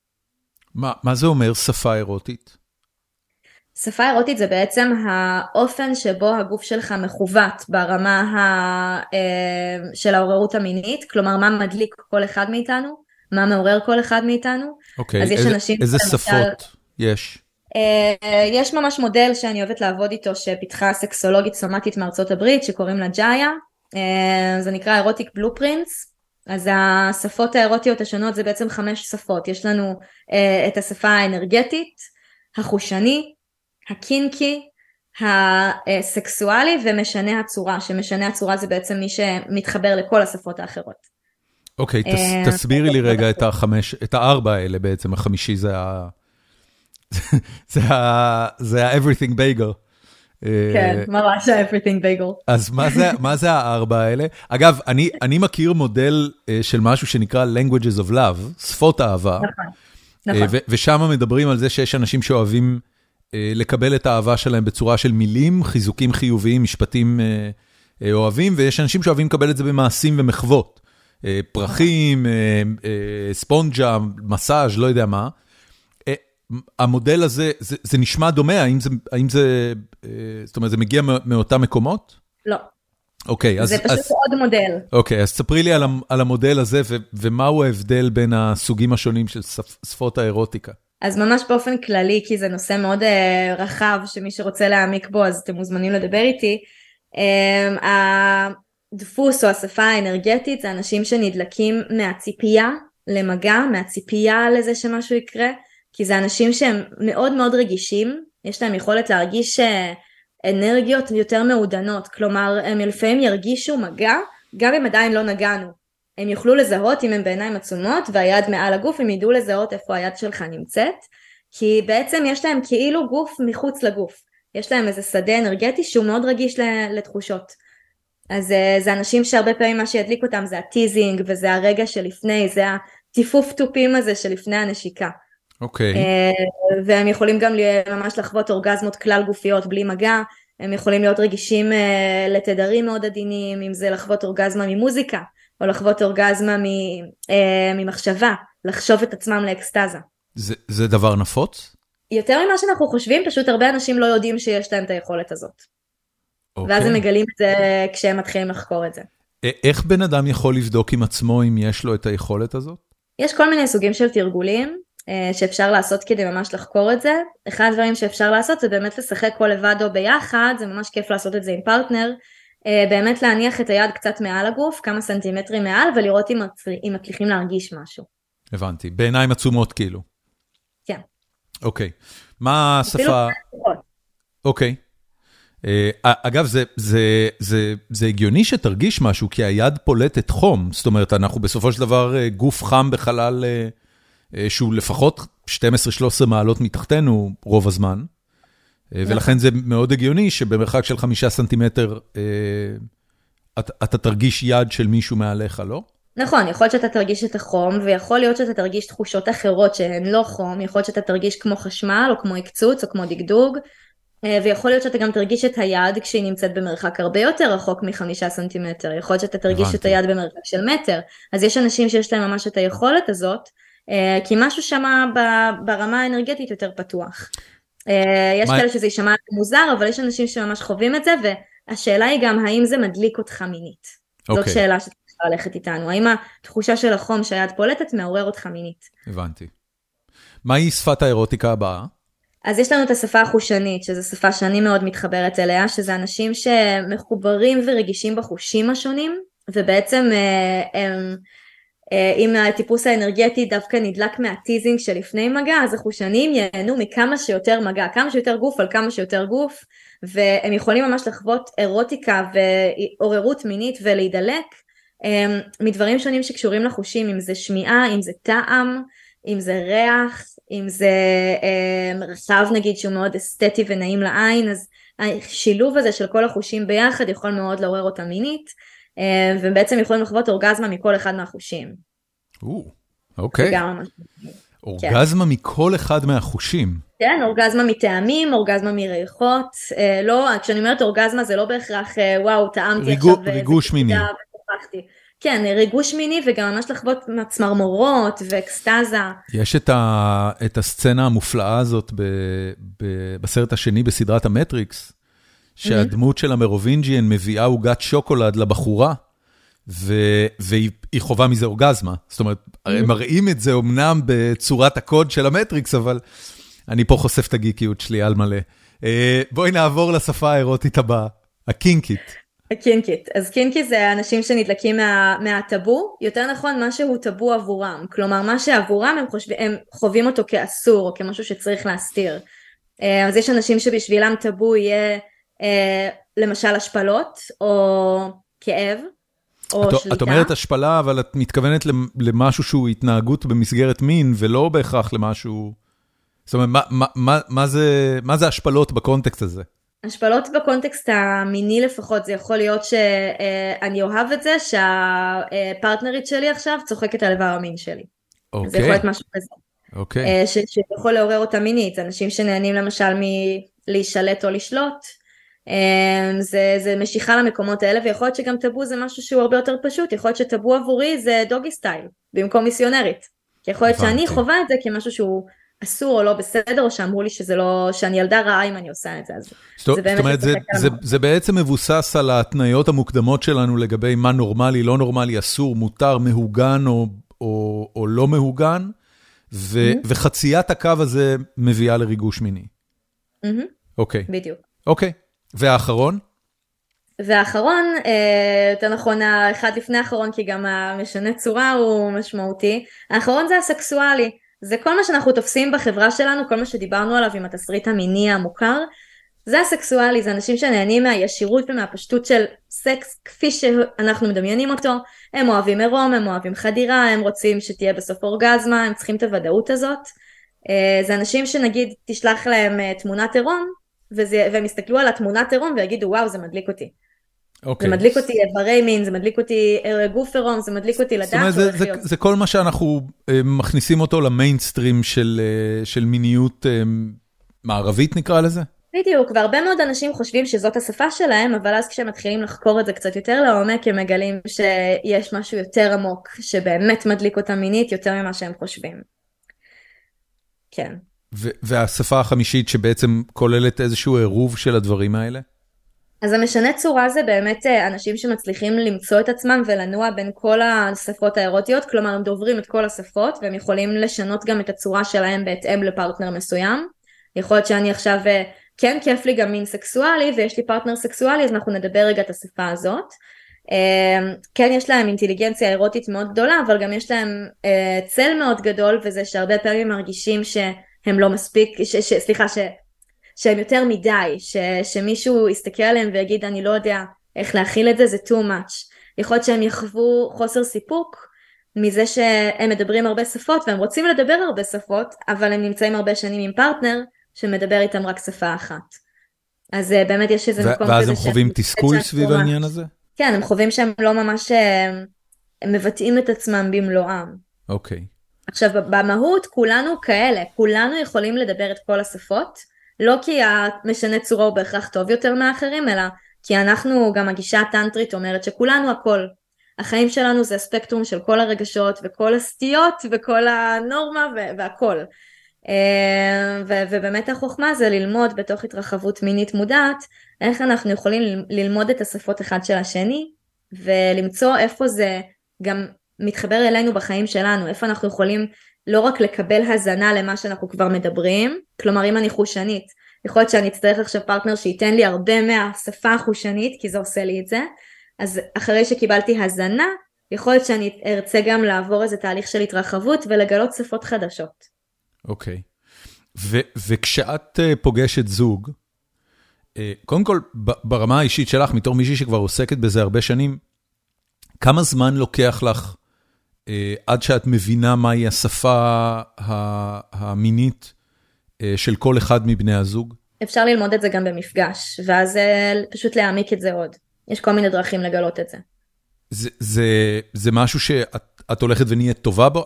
אני אגיד לך על מה אני חושב, וסליחה מראש, כי זה אסוציאציה מעולם אחר לגמרי, אבל אה, אה, ראיתי פעם איזה, איזה סרט דוקומנטרי על אה, ארתור רובינשטיין, mm-hmm. אה, הנגן ה, ה, המופלא, אה, ושאלו אותו, כשמגיע אליך אה, אה, תלמיד חדש, אה, ילד, תוך כמה זמן אתה יודע להגיד אם הוא הולך להיות עילוי מוזיקלי או לא? והוא אמר בערך תוך שלוש שניות. Mm-hmm. אז אני, אני כאילו חשבתי על המקום הזה, אם את, כשאת פוגשת אנשים, אה, את, את רואה אה, יותר מהר מאנשים אחרים איך הם ומה הם, מה הם טבעם המיני. אז בוא נגיד ככה, אני לא רואה את זה תוך שלוש שניות. אוקיי. Okay. אני מניחה שאני רואה את זה יותר בקלות מאנשים אחרים, פשוט כי אה, זה הפילטר שדרכו אני מסתכלת על אנשים. אה, זה בגלל שאני כל כך חוקרת את זה וחיה את זה, אז כשאני מסתכלת על אנשים ואני בוחנת את השפת גוף שלהם ואת המילים שלהם ואת ה... איך, איך הם, אה, למה הם נמשכים, שאני רואה עכשיו מישהו למשל אוכל איזה עוגה ונורא נורא נורא מעמיק בתוך התחושה הזאת, אז אני אחשוב, אוקיי, יש מצב שיש כאן sensual, יש פה טיפוס חושני. אם אני אראה בן אדם שקשה לו שמתקרבים אליו מהר, והוא צריך, אה, ואני רואה שהוא מאוד מופנם וצריך יותר space, ו... לוקח לו יותר זמן, אז אני אחשוב, אוקיי, יש מצב שיש כאן בן אדם עם דפוס אנרגטי. אז, אה, אז כן, יש כל מיני דרכים להעלות השערות. אני אף פעם לא אבוא ואגיד, היי, אני מאבחנת אותך ככה, אה, כי יש בי מספיק ענווה כדי להגיד שאני יודעת שאני לא יודעת. אני יכולה רק להעלות השערות ולשחק עם הרעיונות. אני נורא מתאפק, אבל אני לא אתאפק. אה, מהשיחה שלנו עד עכשיו את יכולה לנחש מה אני? אני לא חושבת. אוקיי. אני לא חושבת, אני חושבת שהייתי, שבשביל זה אנחנו כאן. I'm so complex. כן, אני, אני, hmm. אה, אני יכולה סתם בשביל המשחק להגיד שאתה קינקי ולראות איך אתה מגיב לזה. אוקיי. אה, אני לא יודע אם אני קינקי. אני, אני, אם יש משהו שאני לוקח מהשיחה הזאת, זה שאני צריך לחשוב הרבה על מה אני. אבל... כן. אה, אבל אני... אין לי איך לדעת, אבל אם הייתי אומרת לך עכשיו אתה קינקי, ואז היית לוקח איזה רגע ומחייך איזה חיוך קטן, הייתי אומרת, אה, יש מצב שאני צודקת. כן. אני לא חושב שאני קינקי. אני לא חושב. לא, אשתי תגיד שאני לא קינקי. זו השאלה גם, מה אשתך תגיד. זה נכון, זה נכון, אני אשאל אותה אחרי זה. היא, היא גם מאזינה לכל הפרקים, היא מאזינה לנו עכשיו בזמן אמת, היא שומעת עכשיו שאני מדבר אליה בפרק, יהיה מאוד מעניין לנהל את השיחה אחר כך. אה, תקשיבי, לירי, זה, זה קודם כל מרתק ממש. ואני אומר למאזיננו, אה, יכולתי אה, בקלות רבה, מכיוון שחלק גדול ממאזיננו הם אנשים שיש להם תשוקה גדולה למדע ולידע. חלק גדול מהדברים שאנחנו מדברים עליהם הם באמת מודלים, ורמת הביסוס המדעי שלהם היא מלכתחילה לא גבוהה. זאת אומרת, יכול להיות שבעוד עשר שנים יבוא סקסולוג אחר ויציג מודל שיש בו 16 סוגי פרסונות ולא 4 וזה יהיה בסדר גמור, זה לא מדע מדויק. אה, השאלה הרלוונטית מבחינתי, ולכן גם אני לא, את יודעת, אני, אני לפעמים מפרסם פרקים כאלה, ואז המאזינים שלנו שואלים, למה לא נכנסת בה, למה לא אמרת לה, זה כזה קשקוש, וכאלה. אני אומר, תקשיבו, המטרה אה, של הפרק הזה היא יותר מכל דבר אחר לעורר שיח, כי, כי היום אין שיח סביב הנושא הזה. וזאת הסיבה שרציתי אותך, כי אני חושב שמה שאת עושה, לפחות ממה שאני רואה באינסטגרם, בתוכן שאת מייצרת, הוא פשוט רמה מאוד גבוהה ונורא כיפית של שיח. מה, מה הקליפ אגב, או הסטורי, או ה, ה, ה, התוכן שהוצאת ברשתות חברתיות שזכה להכי הרבה תגובות? האמת שזה דווקא התוכן שלא תכננתי לפרסם בכל כך הרבה מקומות, שזה הפוסט שלי על הסדנת גברים. את, את מדברת על פוסט שבו סיפרת שהראית לגברים את ה, את ה... שאני אגיד נרתיק, וגינה, מה את מעדיפה? את הנרתיק לא הראיתי להם, אין לי איך להראות להם אותו, אוקיי. הראיתי להם את הפוט. את הפוט, סליחה. לא הכנסתי מפסי גינקולוגיה. כן, אוקיי, הבנתי. זה לא בא עם זה. אוקיי, אז הראית להם את הפוט? אפילו שיש מישהי שעשתה, יש מיצג אומנותי כזה, של אישה שבעצם הייתה ממש מיצג אומנותי, שהיא נתנה לגברים להסתכל, לאנשים, לא רק לגברים, להסתכל ממש דרך מפסק על צוואר הרחם שלה. אבל את זה לא אני עשיתי. כן. והיא גם עשתה את זה בקונסטלציה, בקונטקסט אומנותי ולא חינוך מיני. נכון. למה היא עשתה את זה? זאת אומרת, מה היה הסיפור שם? האמת שאני לא יודעת מספיק, האמת שזה מעניין אותי לחקור עוד, אני מניחה שזה אה, אמירה מסוימת על הנושא של נשיות אה, ואינטימיות והסכמה לראות את הדברים המוסתרים כן. וחופש. כן, יש, יש טעם ביצירת אומנות על זה. אז, אז את אומרת, הפוסט הזה על סדנת הגברים הייתה הדבר ה... אבל, אבל זה מן הסתם היה הד, אפרופו slut shaming. כן. זהו, זה התפוצץ שלא, אני אפילו לא פרסמתי את זה באינסטגרם שלי, את הפוסט הזה. פרסמתי אותו בפייסבוק שלי, ואז הוא הגיע לסטטוסים מצייצים, ומשם זה פשוט היה כדור שלג, שאני קלטתי אותו קורה, ופשוט הסתכלתי ואמרתי, אה, ah, טוב, מעניין מה הולך להיות עכשיו. אבל מבחינת התוכן שאני מפרסמת ממש ב... תוכן באינסטגרם, שזה באמת העמוד המרכזי שלי. אני חושבת שהדברים שהכי קיבלו באמת הד זה גם שאני מלמדת על כל מיני סוגי מגע וטכניקות של איך אפשר לענג. שכמובן אצל כל אדם... מה זה אומר סוגי מגע? מגע, מגע ברור, מגע... אני מראה כל מיני תנועות אפשריות שאפשר לעשות. באיברים זכריים ואיברים נקביים, שיכולים אולי להיות נעימים אם אפשר לנסות אותם ולראות איך זה מרגיש. Okay. אז זה אוקיי. משהו שכבר הורידו אותו, הסירו אותו מהטיק טוק, אבל על אחד הסרטונים שלי של איך, איך לענה גבר, שהראיתי איזה תנועה מסוימת, היה עליו כמעט שני מיליון צפיות, שזה מספר מאוד גבוה בישראל לטיק טוק. רובם היו באמת בישראל? כן, 아, זה הסרטון אוקיי. בעברית. אוקיי, כן. אוקיי. ולמה הסירו אותו?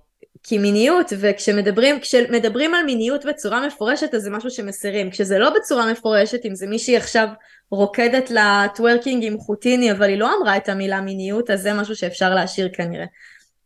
זה באמת הפרדוקס את אומרת את זה כמובן בסרקזם, אבל זו, זו הצביעות כן. של החברה, וגם של רשתות בדיוק. חברתיות, של רגולציה על רשתות חברתיות. בדיוק, כאילו לרקוד בטוורקינג באקחוטיני זה מהמם בעיניי, אבל למה זה בסדר ולדבר על איך לענג את הגבר שלך בהקשבה ובאהבה זה לא בסדר. כן.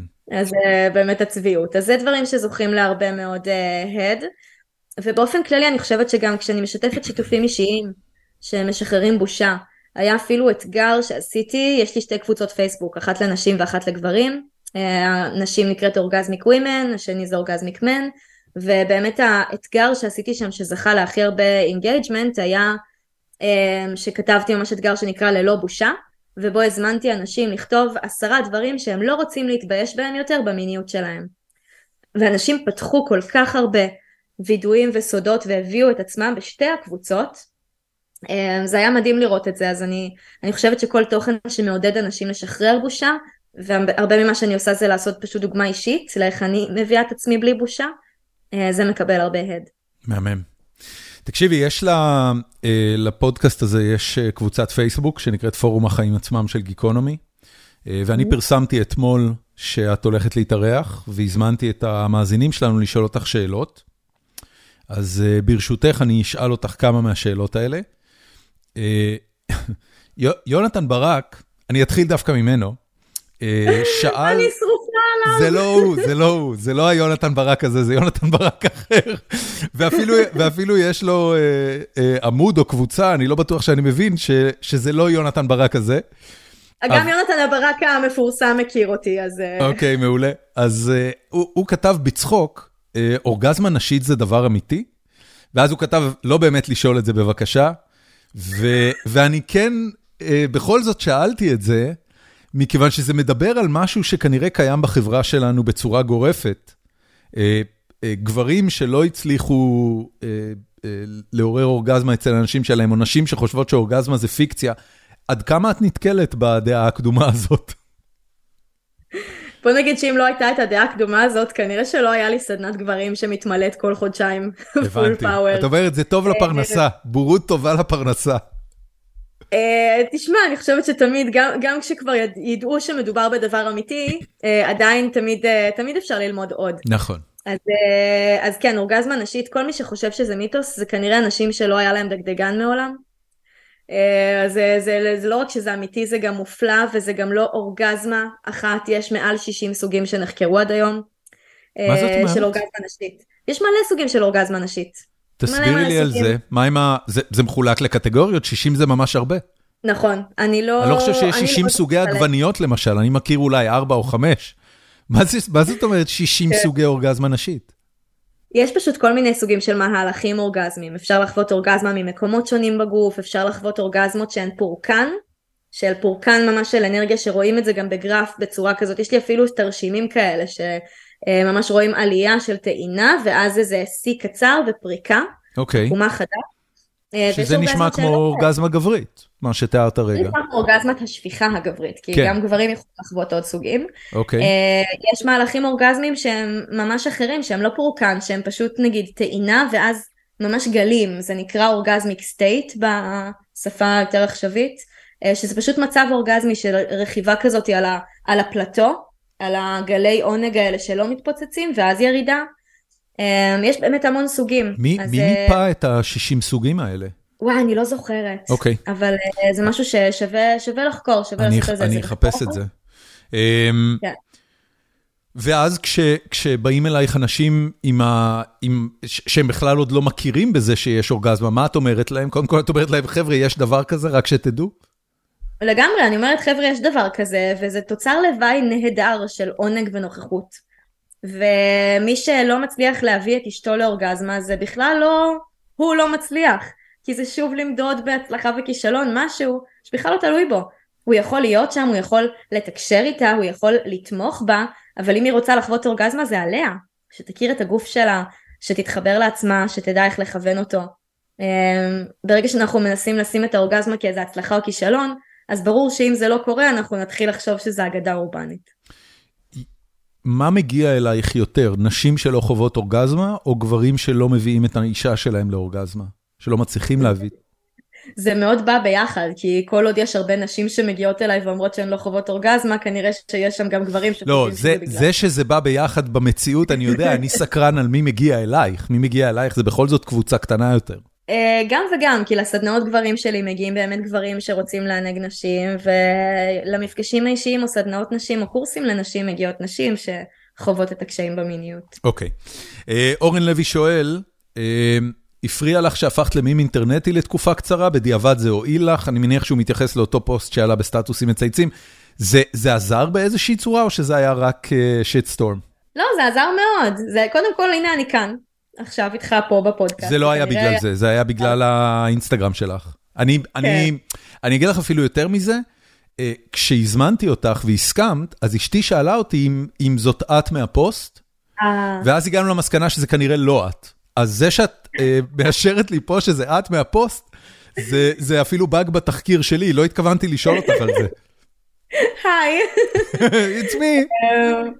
אז כן, אז, אה, אז, אז זה גם מועיל מבחינת חשיפה ו, ואנשים שעכשיו נחשפו יותר לתוכן שלי והרבה אנשים שגם זה אה, התחבר אליהם, הם, הם ראו בזה אקט שהוא אמיץ ושהוא חופשי ושהוא נועז וזה גרם להם להטיל ספק רגע במה הם חשבו, זה אפילו גרם להרבה אנשים להתנגד אליי ואז לעשות את האקט היפהפה הזה בעיניי של להתבונן פנימה ולבדוק רגע למה זה מעורר בהתנגדות, אולי זה משהו שהוא שלי ואז ליצור איתי שיח, שזה מדהים. נהדר. זה, זה סופר פאוור בעיניי, להסתכל ממש. פנימה, זה, זה סממן להתעוררות בעיניי. אמ, אבל מבחינת מים, זה שירדו עליי, חוץ מכמה ימים בהתחלה שזה היה לי קצת uh, פשוט שוק, המערכת עצבים שלי לא ידעה כל כך איך להתמודד עם זה, אני ממש חייבת להגיד שכעבור כמה ימים, הבנתי שזה באמת לא אני. זה שזה נהיה מים, זה לא שאני נהייתי מים, זה התופעה נהייתה מים. כן. זה לא אני. אז אני גם לא לוקחת את זה אישית בשום צורה. מהמם. אה, יוחאי גליק אה, שואל, אה, כותב, תני משפט אחד שיהיה אפשר לזכור אותו ושהוא יוכל ללוות אותי בחיים בהקשר של המיניות הבריאה שלי עצמי, בזוגיות, בזוגיות ארוכת השנים שלי. ובתור הורה לעתיד שדואג לחינוך טוב יותר מזה שאני קיבלתי. או, זה בקשה גדולה. Mm. יש איזה משפט שהוא כאילו, ה... את יודעת, ה... הנוסחה המנצחת למיניות אה, פתוחה ובריאה? אני אספר לך משהו, אולי, אולי זה יעזור לך ואולי זה לא רלוונטי בכלל. לפני, יש לי חבר uh, uh, טוב מאוד שהוא פסיכולוג. ולפני הרבה שנים כשהתחלתי להיות הורה, וכמובן הרגשתי הורה גרוע, כי כולם מרגישים שהם הורים גרועים באיזושהי נקודה, אז שאלתי אותו אם הוא יכול לסכם לי את כל התורה של uh, להיות הורה uh, במשפט אחד. הוא אמר לי, חום וגבולות. בסופו של דבר, אם אתה רוצה uh, שיהיו לך ילדים uh, מאוזנים ובריאים, תן להם מספיק חום, שים להם מספיק גבולות, או גבולות במקומות הנכונים, זה כל מה שצריך. מעבר לזה, כמובן, יש המון אה, אה, שמקופל לתוך זה. ביהדות, כמובן, יש את הפתגם ש"ואהבת לרעך כמוך" זו כל התורה על רגל אחת. האם יש משהו כזה לגבי מיניות פתוחה ובריאה? לא משהו ש, שאני קראתי או אה, מצטטת או הולכת לפיו, אבל מה שממש עלה לי מהשיח שלנו, אה, זה ש... סקס אמיתי אוהב, מה שהוא אמר שהוא רוצה לקבל זה אה, יצור אנושי, מסכים להיות במפגש אנושי עם יצור אנושי. אוקיי, זה, זה, זה משפט מעולה. לזכור ששנינו יצורים אנושיים שכרגע פשוט נפגשים במקום הכי אנושי שיש על כל הרבדים של אנושיות. יפה מאוד.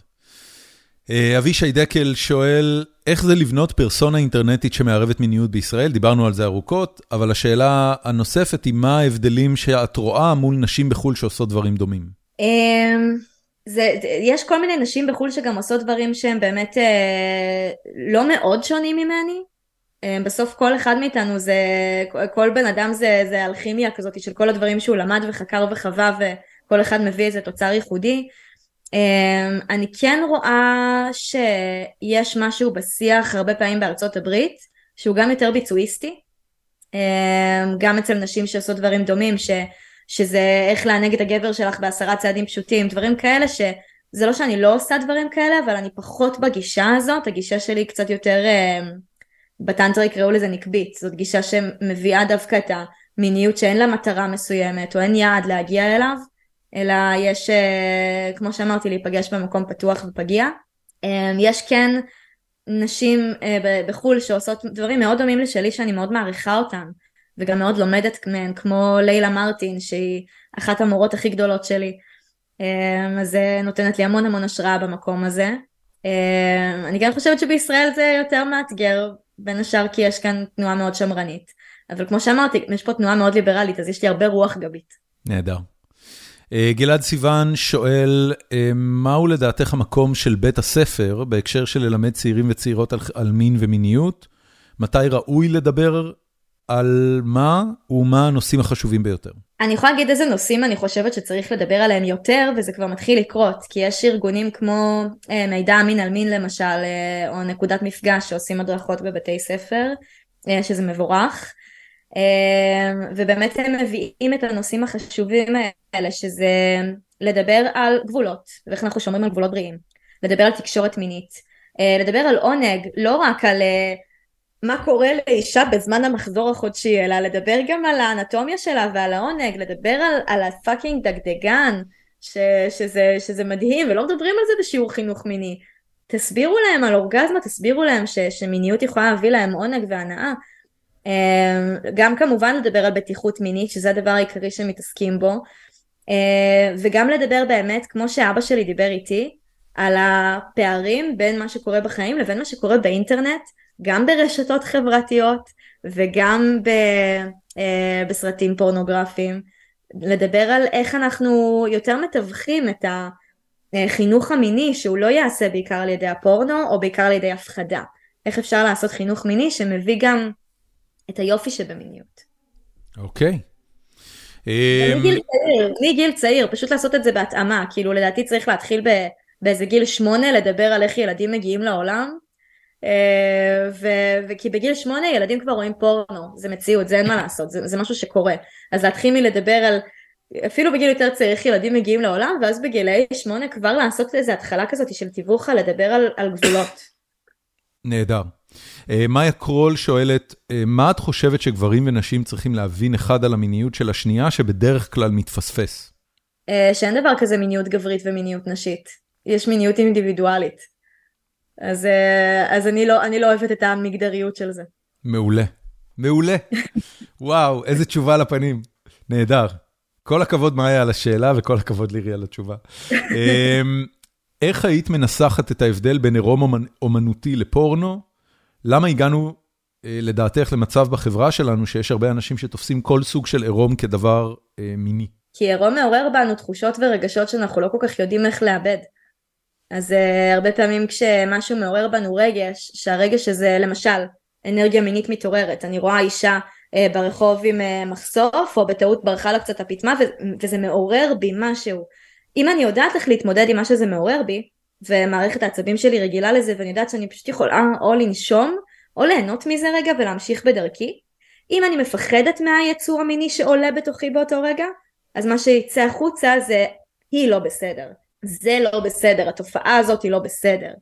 אז אה, עירום אמנותי לדעתי זה היה משהו שהוא כל כך יותר מקובל, אז כאילו במסגרת אמנותית, בעיקר פעם שהיה ציורים אמנותיים של עירום, וזה משהו שהיה הרבה יותר בתרבות, אז אנשים, זה היה יותר בנורמה, אנשים יותר ידעו איך להתמודד עם מה שזה מעלה בהם.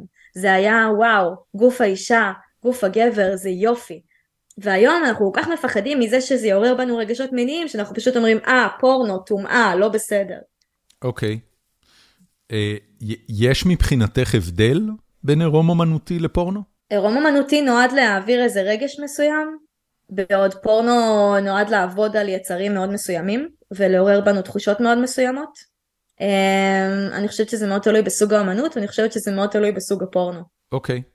יש, יש בעינייך אה, משהו שאת מגדירה אותו, את יודעת, שהוא נראה כמו פורנו אבל בעינייך הוא יותר אומנות מפורנו?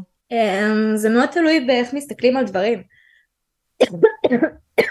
יש נגיד תמונות עירום שאנשים מסוימים יכולים להסתכל עליהם כפורנו, אני יכולה להסתכל על זה כאומנות, יש לי גם חברות שאוהבות להצטלם בעירום ואני רואה את התמונות שלהם כמשהו סופר אומנותי, מישהו אחר יכול להסתכל על זה כפשוט באו לעורר חרמנות. Uh, יש סרטי פורנו מסוימים שאני הסתכלתי ואמרתי וואו איזה יופי של צילום, זה באמת נורא נורא משתנה. אוקיי. Okay. אה, ירון אוסטר אה, שואל דווקא שאלה אליי, אה, מה אני לוקח מהפרק הזה? אני חושב שהדבר הכי מעניין בפרק הזה, קודם כל, זה שרוני פינקוביץ' היה אבא שלך, עדיין אבא שלך, לא ידעתי את זה קודם וזה, וזה הופך את המפגש איתך להרבה יותר מרגש עבורי. גם כי הרצתי את העבודה שלו בתיאטרון וגם כי, כי מאוד הערכתי את האופן שבו בחר לסיים את חייו. אה, אבל אבל לפחות במה שקשור למיניות, המודל שתיארת קודם נורא מעניין אותי. אה, mm-hmm. ואני בטוח שאני הולך אה, לחקור אותו גם, זאת אומרת, גם לקרוא עליו וגם לנסות לברר עם עצמי ועם אשתי מה אנחנו בסיפור הזה מעבר לפרק. גברים ונשים עברו תחת אותה מערכת חינוך, למה יש הרבה יותר גברים שמטרידים מינית? איך החינוך המיני בארץ לדעתך נכשל בנושא? אני חושבת שהסיבה שהרבה יותר גברים מטרידים מינית לא קשורה רק לחינוך מיני, אמ, קודם כל החינוך המיני כמו שאמרתי לא מלמד תקשורת וגבולות אבל אני חושבת שהסיבה שהרבה יותר גברים מטרידים מינית זה כי הגברים עוברים הסללה אמ, מאוד מאוד מאוד קשה של ניתוק מהרגשות שלהם וחוסר יכולת להכיל את היצר שלהם. וזה נושא כבר שאפשר לעשות עליו פרק שלם אם לא עונה שלמה אבל אני חושבת שכשגברים ילמדו מגיל צעיר, וזה גם מתחבר למה שאמרנו קודם על מה זה גבריות, שגברים מגיל צעיר יתחנכו אה, בצורה כזאת שהם יכולים להביע רגשות, שזה בסדר ובטוח עבורם, אה, להתחבר למקומות היותר מעודנים שלהם, אה, הם יוכלו גם יותר להכיל את היצרים שלהם. מה, מה זה אומר מהבחינה, זאת אומרת, את, את מפרשת את הפעולה האלימה של הטרדה מינית כ, כבעצם התפרצות של חוסר יכולת אה, להכיל את הרגש, וזה נובע מזה שלא מלמדים אותם לתעל את הרגשות למקומות אחרים? זאת אומרת, אתה לא יודע לנהל את הדבר הזה, אז הוא מתפרץ בצורות כמו הטרדה מינית? תראה, זה מאוד פשטני, כאילו אני, אני יכולה להיכנס לזה לעומק ויש הרבה מה להגיד על הנושא הזה, כי זה מאוד מאוד מאוד עמוק. אני כן חושבת שכרגע יש אה, ניתוק מאוד גדול של המון גברים אה, מהעולם הרגשי שלהם, מאמפתיה, מהלב שלהם, מהבנה של מה זה מרגיש לאדם אחר כשמתקרבים אליו ועושים פעולות מסוימות, אה, ביחד עם ההחפצה שהם מתחנכים עליה בגיל נורא צעיר, ביחד עם המון ערכים סותרים.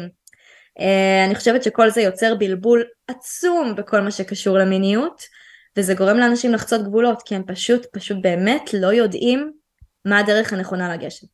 הבנתי. אוקיי. Um, יוחאי בן עמי, שאלה אחרונה שלנו לפרק זה. אגב, uh, uh, היו כמה מגיבים שלא שאלו שאלות, אבל נורא פרגנו לך, רגב לרנר, כתב לירי, המלכה. פרנסיס דיוויד קרבצ'וק כתב, יא מהמם, ממש שולח מלא אהבה ללירי. וגיא ישראלי כתב פין ופוט, שאני לא יודע מה הקשר, אבל אבל אולי, אה, אולי לך זה אומר משהו. תגיד לו שהוא צודק. כן, אתה צודק. תגיד לו נכון, יש לנו כאלה. גיא ישראלי, פין ופוט, כל הכבוד. אמ, יוחאי בן עמי שואל, איך בדיוק מנהיג, מגדירים מיניות בריאה?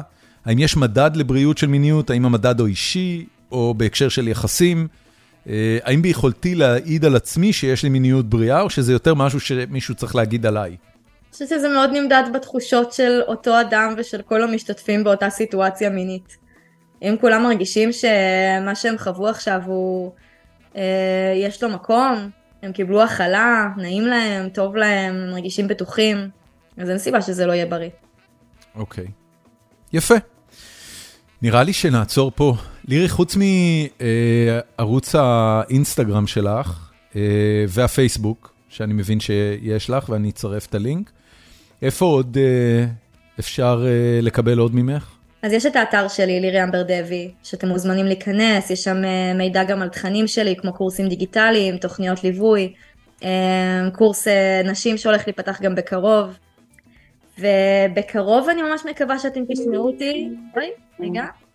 אופה, אני מאוד מקווה שתשמעו אותי בקרוב בפודקאסט שאני הולכת לעשות, שהולכים לקרוא לו ללא בושה.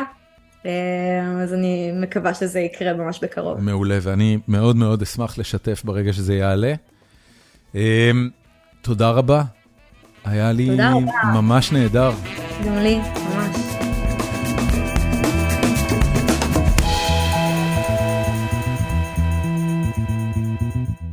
ועד כאן הפרק. אה, וזה היה פרק ממש מקסים. בסוף הפרק, אחרי שסיימנו את ההקלטה, אז לירי אה, הזמינה את אחותה אביה, אחותה הצעירה, שבלידה שלה היא נכחה. אה, לתוך הפריים ודיברנו קצת על אה, על אבא שלהם ואימא שלהם ואיך נראים החיים אה, שנתיים אחרי.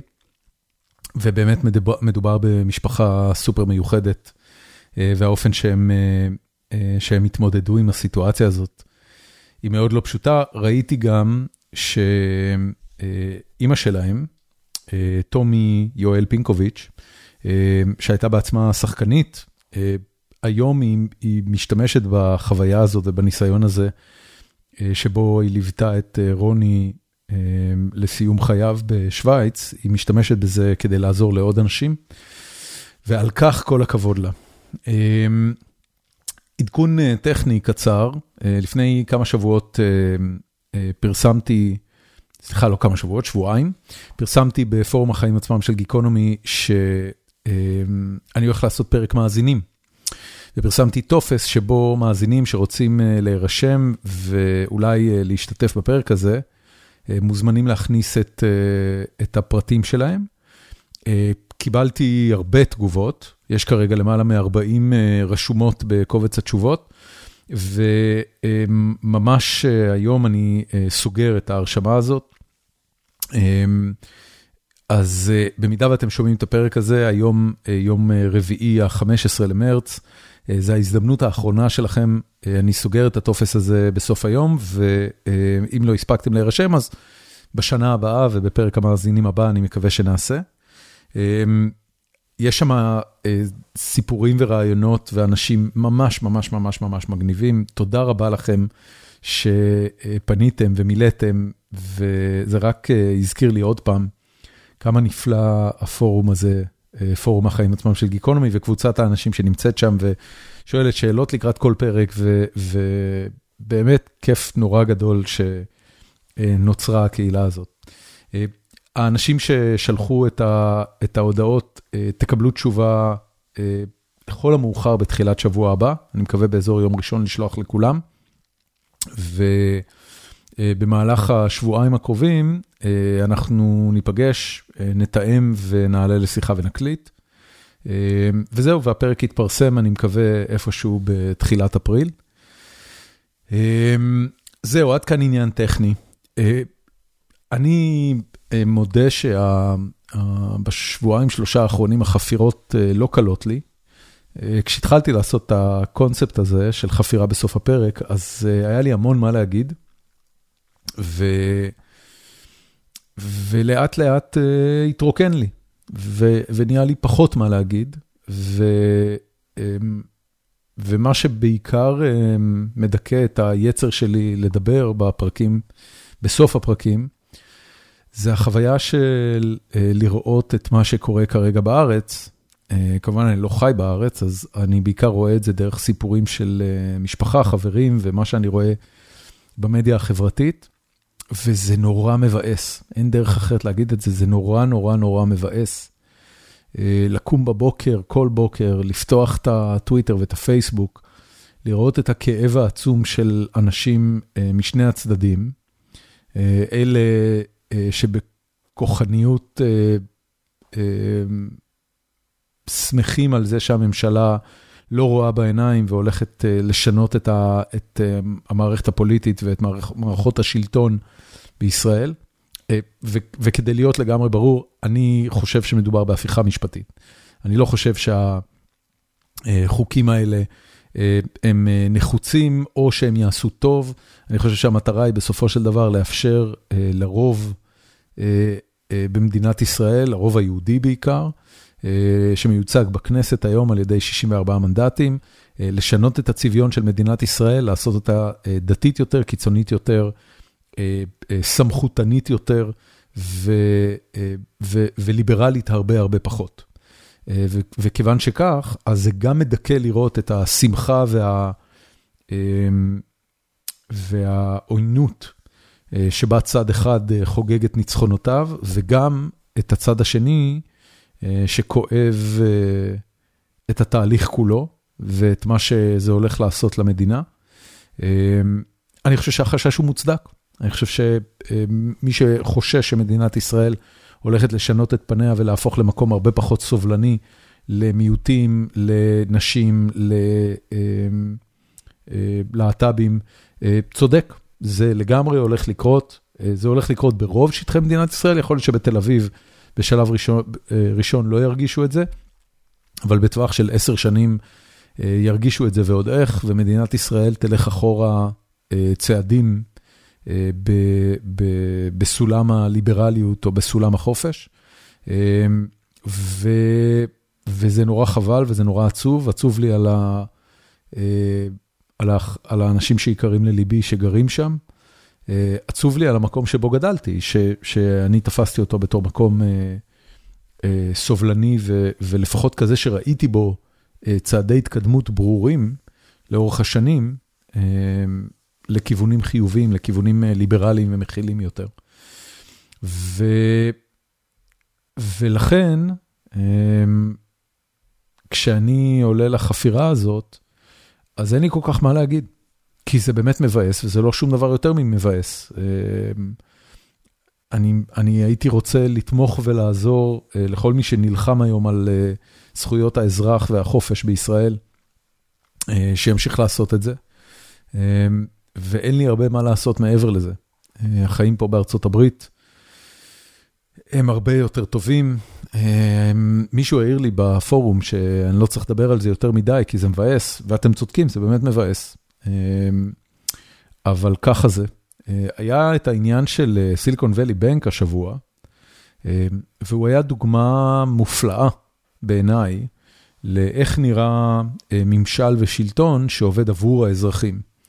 כי הדבר הזה, הסיפור הזה של סיליקון ואלי בנק, והעובדה שה, שהבנק זכה ביום אחד לנפילה דרמטית במניות ולמשיכה עצומה של, או לפחות לבקשות משיכה של הלקוחות שלו, של המפקידים שלו, מה שנקרא באנגלית a run on the bank, אני לא יודע אם יש איזה ביטוי בעברית, ריצה אל הבנק. ו... והממשל הפדרלי תוך יום סגר את הבנק לפעילות, הקפיא הכל, ותוך יומיים הודיע שכל המפקידים שיש להם כסף בבנק, כספם יושב להם בצורה כזו או אחרת. הבנק, אגב, קרס תחתיו, זאת אומרת, המניה באמת הולכת לרדת לאפס. הבנק הזה יימכר בכלום. קראתי הבוקר שבאירופה, השלוחה האירופאית של סיליקון ואלי בנק נמכרה בדולר אחד למישהו שהסכים לקחת אותה ואת החובות וההתחייבויות שלה עליו.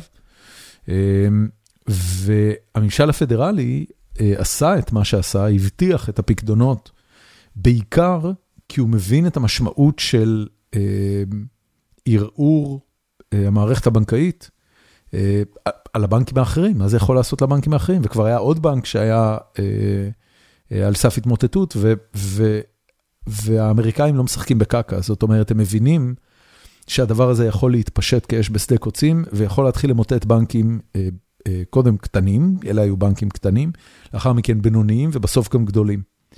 והמערכת הבנקאית בארצות הברית היא גדולה, ויש בה המון בנקים, אז צריך להיזהר. והתגובה של הממשל הפדרלי הייתה נחרצת, מדויקת.